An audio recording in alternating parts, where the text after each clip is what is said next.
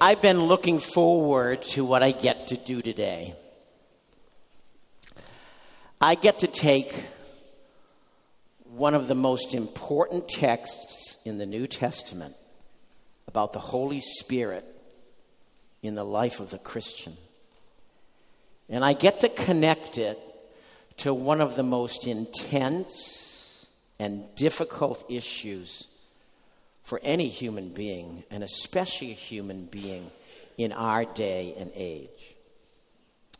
The text is Romans eight, verses twelve through seventeen. So why don't you turn there? If you're using the church Bible, that's going to be on page nine forty-four. And the issue is the issue of identity. Who am I? What sense do I make of the stuff inside of me and the stuff around me? And how do I fit in? And what am I here for? And this text uh, brings the Holy Spirit of God right into the middle of that set of identity issues. Let me read it to you. This text contains verses that are probably the most meditated on in my life as a Christian, meditated on and reflected on quest, uh, verses in the entire Bible. So uh, this is, to me, this is a watershed text. I'm going to ask you to stand as I read it. Romans eight, verses twelve through seventeen. So then, brothers and sisters, we are debtors, not to the flesh, to live according to the flesh. For if you live according to the flesh, you will die. But if by the Spirit you put to death the deeds of the body, you will live, that is, fully live, abundantly live. For all who are led by the Spirit of God are sons of God. For you did not receive the spirit of slavery to fall back into fear, but you received the spirit of adoption as sons, by whom we cry, Abba, Father. The Spirit himself bears witness with or to our spirit that we are children of God. And if children, then heirs, heirs of God and fellow heirs with Christ, provided we suffer with him in order that we may also be glorified with him. This is God's word. Please be seated. So identity issues are involved when, for instance, a preteen asks the question, how do I know if I am gay? Or when a college student asks the question, what should I do with my life? Or a young adult asks, am I called to marriage? To singleness? Or when an adult asks, what do I do with these different desires, dynamics in my heart? Do I step out and declare a new me, a new identity? These are all identity issues. Identity is the issue when we ask these kinds of questions. Who am I? Really? Who decides? Me? Others? Parents? Friends? Social unit around me? Am I socially con- constructed? Facebook? God? Who decides who I am? Or again, where do I find my truest self? In my feelings? In my desires, my strengths, my dreams, in what people tell me? Or again, why am I here? Am I made for something? What's my life for? And how do I figure that out? Do I decide for myself? Is it something I just choose? Or is it something that I discover because it was already planned? There are all sorts of cultural artifacts and stuff out there around uh, these issues of identity. Let's just think of movies. The Lion King is a, is a movie about identity. Uh, those of you who might know it, to me, it's a great older film, Memento. That's about identity. But my favorite movies about identity are the Bourne Identity movies. Jason Bourne, he's a, he's a C I A agent. And he has, I mean, he has all these really freak abilities because he's this highly trained C I A agent. But he also has amnesia. And he cannot remember who he is. All he knows is that he has these freak abilities and that people, including sometimes the police, are out to get him. At one point, in the early film, the first film, he says to a young woman uh, at a truck stop. He's up in the Alps, high up in the Alps. He's at this truck stop, and he's talking to this woman. I think her name is Marie. And this is what he says. He says, I can tell you the license plate numbers of all six cars outside in the parking lot. I can tell you that our waitress is left-handed. I can tell you that the guy sitting up at the counter weighs two hundred fifteen pounds. And I know that at this altitude, I can run flat out for half a mile before my hands start shaking. How can I know all that and not know who I am? Identity is a real issue in our culture. And our culture offers so many identity choices. And it encourages us to kind of pick and choose like a cafeteria line. And some of the things that it encourages us to, to set identity with are, are, are, I'll call them lighter things, brands, logos, bands, music, clothing, style, cars. And some of them are deeper. Fears, desires.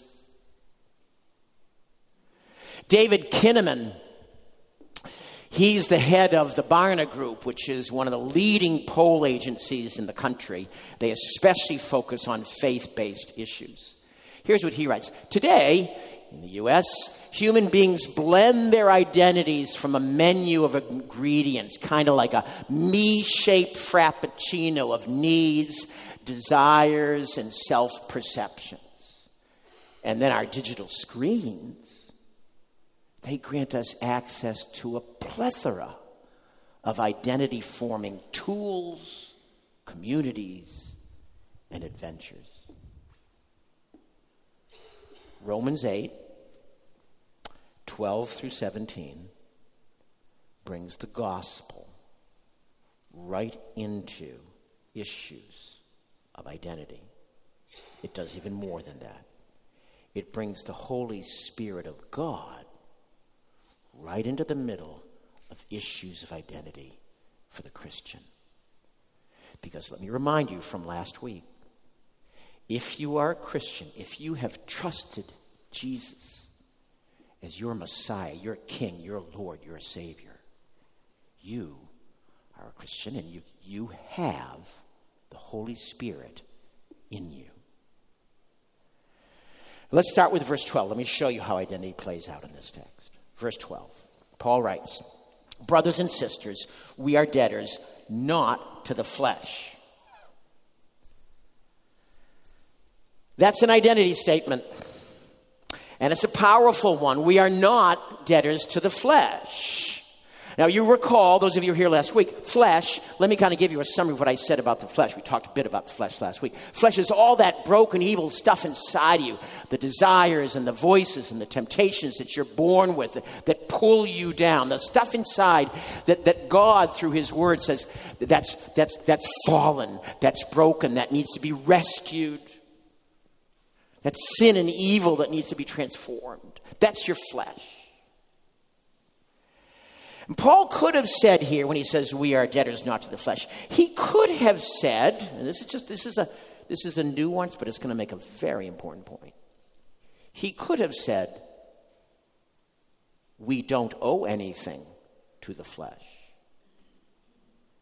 In other words, he could have used a verb rather than a noun.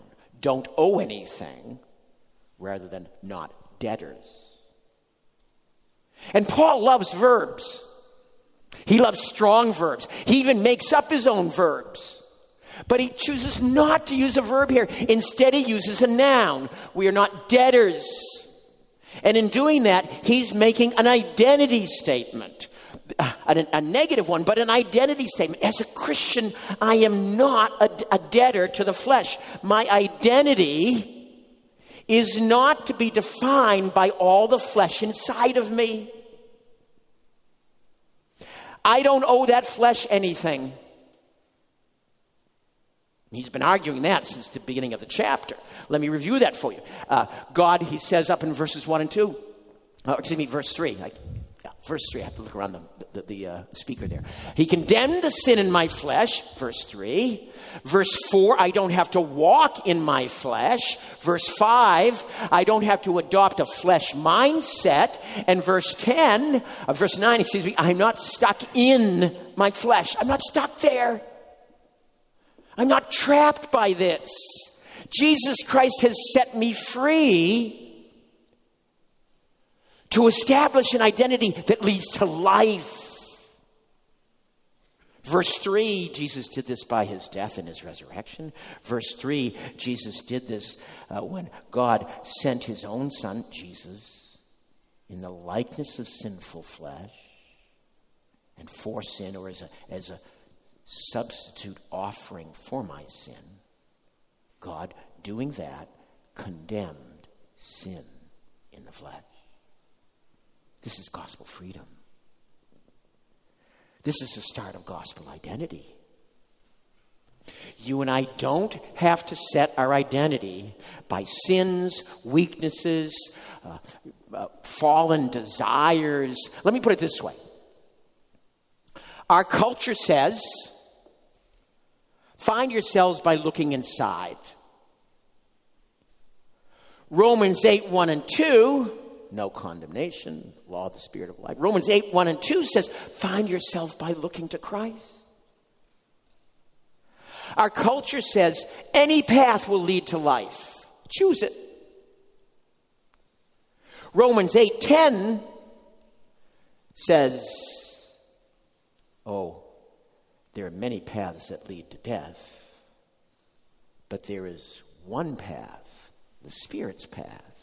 Verse ten, that leads to life and peace. Our culture says you're free to define yourself by whatever you want, including evil. Romans eight twelve says, don't be a debtor to the flesh. These are things that we need to talk about. These are things that a sermon like this can only begin to open up. We need to talk about these things in our families. We need to talk about these things with our friends, with our roommates, in our small groups. We all struggle with identity. We all struggle with things inside of us that want to master us and shape us and refashion our identity, and to use Paul's terms, make us debtors to the flesh. These are things that we need to talk about. And therefore, let me take this one step further for us as a congregation. These are things that we need to welcome discussion about. So parents, small group leaders, elders, staff, deacons, ministry leaders, we should not be scandalized.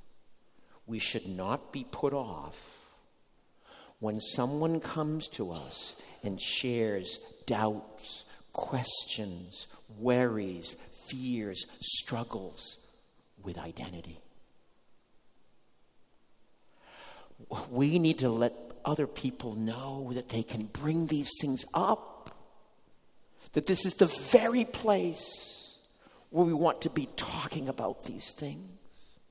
where people know I can bring this up here and be loved just the same.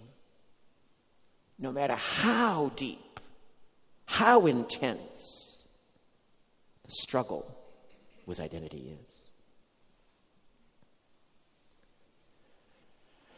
Now, I got all that from verse twelve. It took about twelve minutes. There are five more verses to go. Don't worry. First of all, we're not going to cover verse seventeen. Uh, that's a transition verse. I'll, I'll mention it briefly in passing, but that's a transi- transition verse to the next text, which takes us in a very different direction, out of ourselves and now out into the creation, the world around us. We'll get to that next week. Verse seventeen is a transition verse. But verses thirteen, fourteen, fifteen, sixteen, where they continue this theme of identity. Verse twelve is kind of the negative. This is what you don't do to set your identity. thirteen, fourteen, fifteen, sixteen is the positive. This is what you do to, or this is what the Holy Spirit does to help you set your identity. They're gospel-rich verses, thirteen to sixteen. And my sons, when they were in high school, they had a science teacher, and she was big on figure it out for yourself. It's kind of like her mantra. You know, problem set, figure it out by yourself. Term project, big term project, figure it out by yourself. A prep for the final exam, figure it out by yourself. Oh, and, and by the way, at the end of the semester, I get to give you a grade, and you don't get to figure that one out by yourself. Our God has not left us alone to figure out these identity issues by ourselves. What happens in verses thirteen, fourteen, fifteen, and sixteen is that God shows us how he's given himself. He's given us his Holy Spirit, in order to, in the positive way, help us shape and deepen and experience a totally new identity in Jesus Christ. And in the time that remains, we are going to run through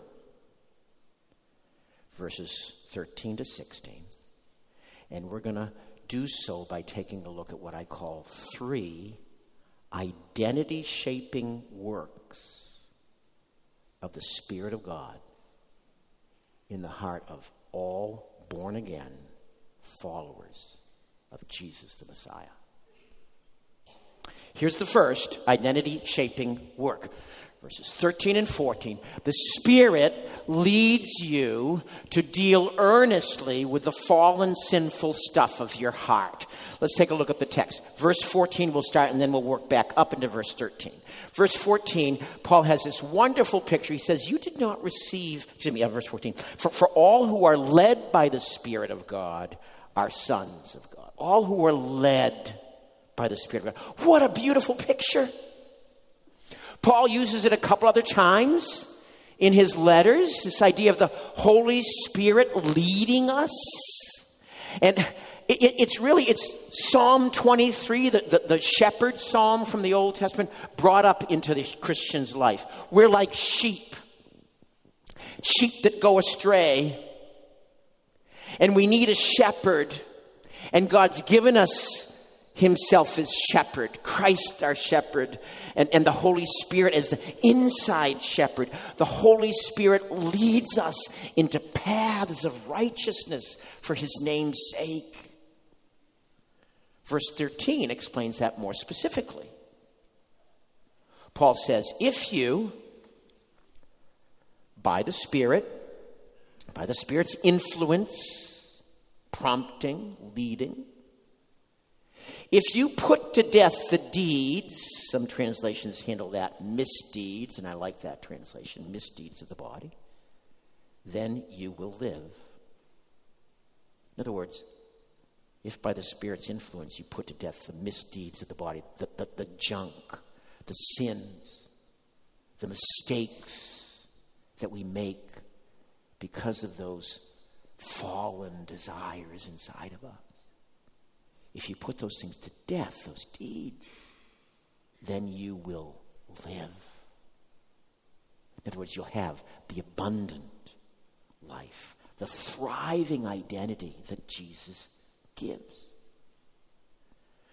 Now, the standout word in verse thirteen is, it's a single word in the original, put to death. It's a forceful word. It's a forceful picture. Paul's being forceful here, like Jesus is forceful in the Gospels. Here's a quotation from Matthew chapter five, where Jesus says, "If your right eye causes you to sin, pluck it out, cast it from you." What he's saying there to his followers, what he's saying is, hey, man, if if you've got something that's that's that's messing you up, then do something about it. Be resolved. Be strong about it. Pursue it and get rid of it. Do what you can to take care of it. He's not being literal. He's being exaggeratedly figurative. Pluck it out and get rid of it. And so Paul here, put it to death. Strong picture. And strong because the desires inside of us can be very, very strong. The very desires that, that can lead us to a to a to a, an identity that leads to death. Those those desires can be so strong. And Paul says, put them to death. And do it in collaboration with the Spirit. And the Holy Spirit will help you to put to death the misdeeds of the body. He will help you, first of all, by helping you to identify those desires inside of you. I mean, the flesh inside of you is different from the flesh inside of me. We both have flesh, but it's, it's got different shapes to it. My weaknesses aren't your weaknesses. Your weaknesses aren't mine. So identify those desires inside of you. Listen to the Spirit's still small voice. His voice speaks through, through His Word. His voice speaks through other Christians and Bible studies, sermons, that kind of stuff. Listen for His voice. Listen and be resolved. The Spirit will also then help you learn how to cut the desires off when they kick into play. I mean, a stitch in time saves nine is the expression, right? You do something early on, and it's a lot easier to take care of something than when it, than when it plays out more fully. So the Spirit is the Spirit of wisdom. The Spirit is the Spirit of holiness. He can teach you and will teach you what to do, how to recognize, okay, that desire is activating, and what, what's the most strategic thing I can do right now when it's early on in the cycle to put it to death. And then the Spirit will help you to keep on cutting those desires off so they don't lay siege to your identity. I mean, the word here, put to death, is an ongoing activity. Keep on putting to death. So you have to put to death the desire today. And then Wednesday it kicks in again. You have to put put the desire to death on Wednesday. And then a week from Friday it kicks in again. You just got to keep on doing it and keep on doing it.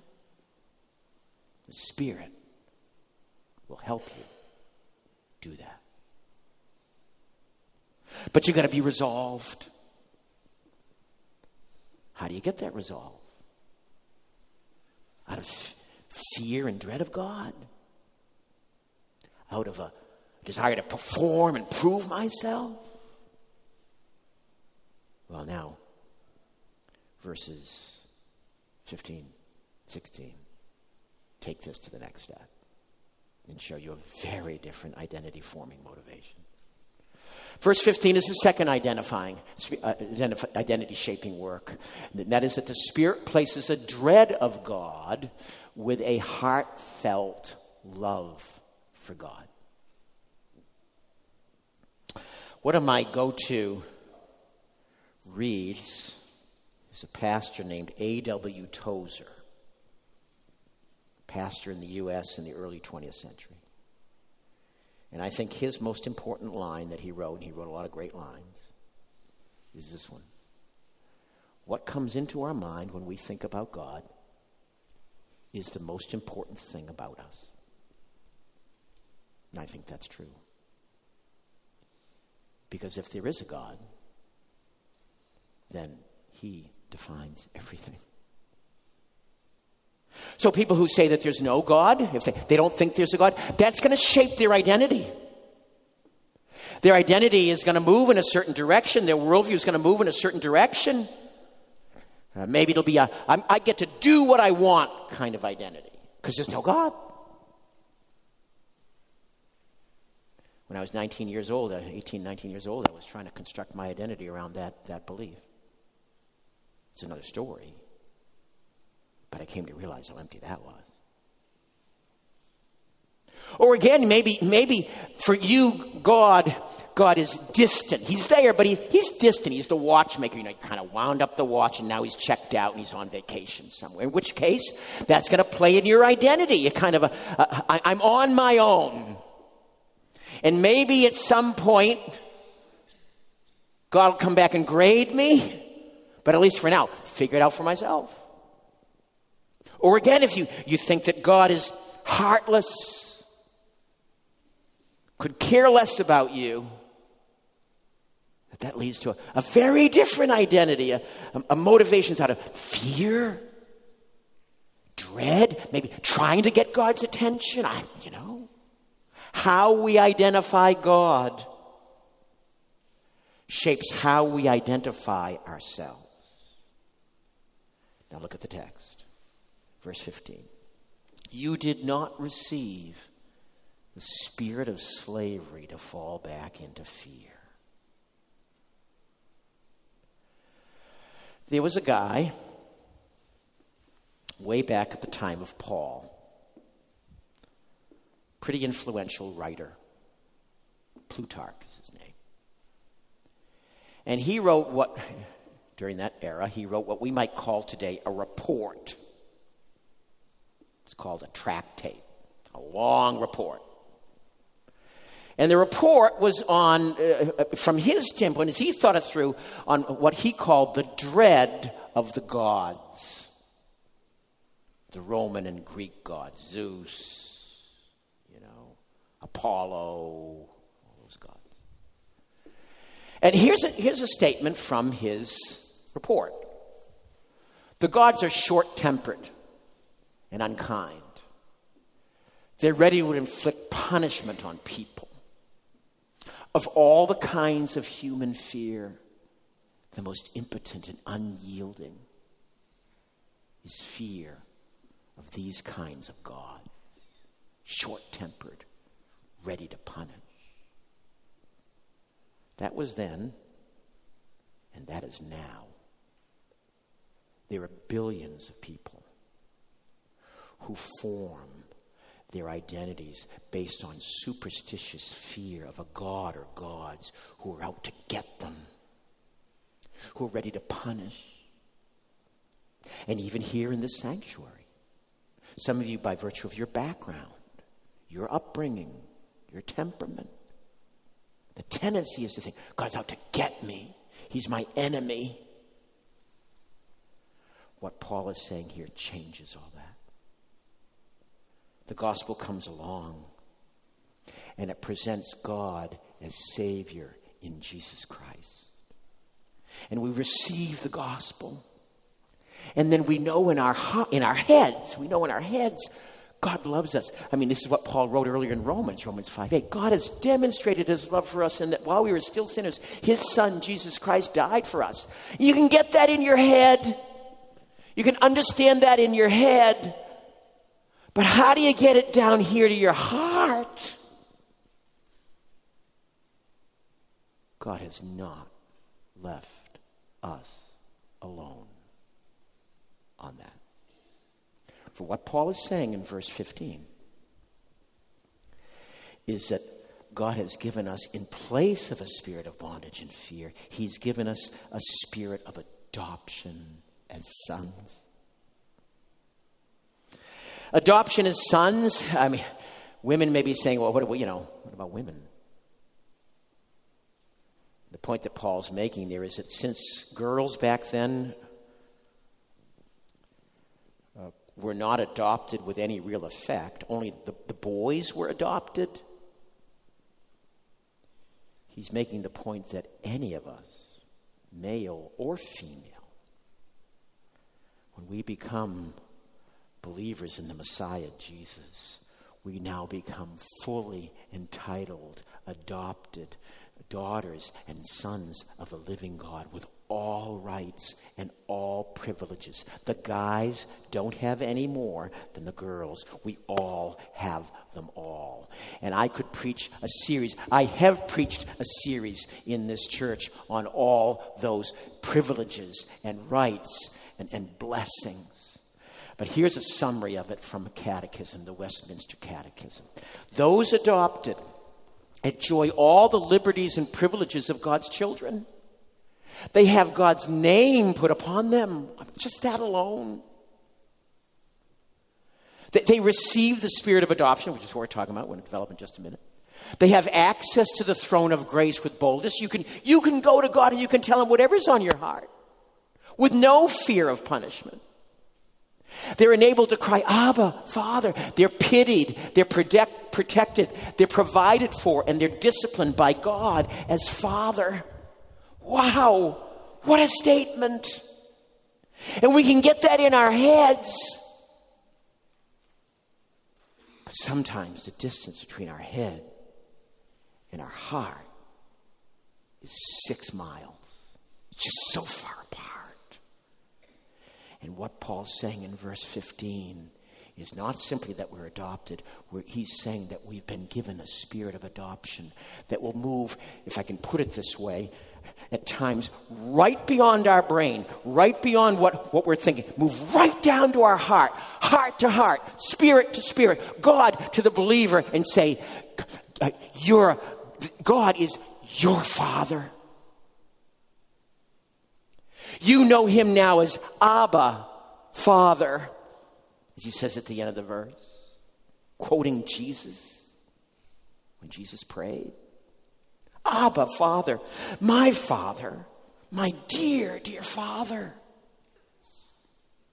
And my observation, personally and pastorally, is that when that happens, when the Holy Spirit of God uh, in your heart releases that, that Abba, Father, you're my Father. That is one of the most unforgettable and transformative of moments in a Christian's life. And Paul is telling you, if you're a follower of Jesus, that that spirit will release that in your heart from time to time. My observation also, personally and pastorally, is that the Holy Spirit loves to release that kind of freedom, that endearment to God during particular situations and places. It's kind of like it's kind of like when I was dating Karen. You know, I didn't want to be too pushy, but I did want to be kind of like there. So I'd kind of study where she was, kind of make myself present where she would hang out, you know, and then let, let what happened happen, and it happened, you know. It's the same with the Holy Spirit. If you hang out where he likes to hang out, why not? He likes to hang out when you're when you're reading the Bible, when you're meditating on Scripture. He likes to hang out when you pray. He likes to hang out when you gather and worship like this. He likes to hang out when you're studying Scripture and having rich fellowship with other Christians. That's where he likes to hang out. And he will release the spirit of adoption into your heart. Third, third identity shaping work is verse sixteen. The Spirit speaks directly to your heart and assures you you are God's child. Now, you probably see that and say, well, that's the same thing you were just saying. But actually, no, it isn't. Verse fifteen is talking about the Spirit working in us so that we view God a certain way. He's Abba. He's Father. Verse sixteen flips it around. It says, oh, by the way, the Spirit of God also does the other thing. He, he, he releases into our heart an understanding of how God sees us.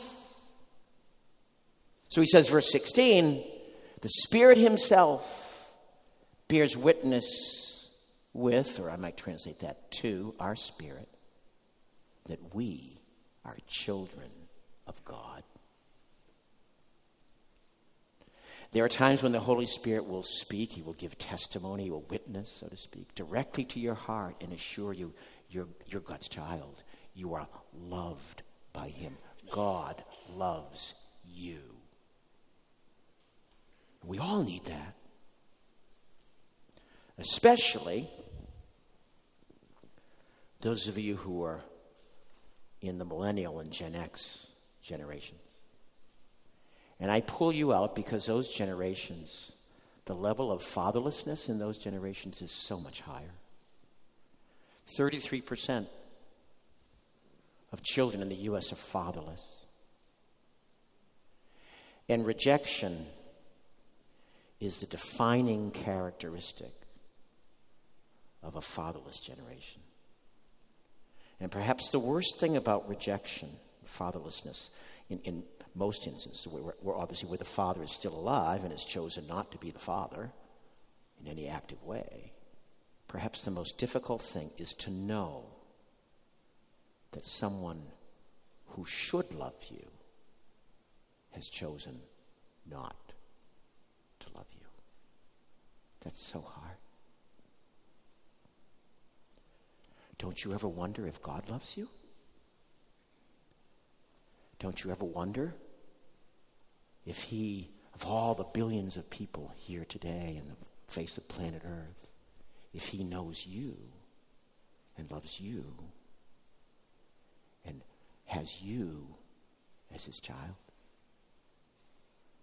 Well, if that's the case, it totally defines who we are. It just totally changes our identity. And what Paul's saying is, yes, he's given you the Holy Spirit, and the Holy Spirit bears witness to your spirit, tells you heart to heart. Can I put it this way? Soul to soul, spirit to spirit, you are God's child. You are loved.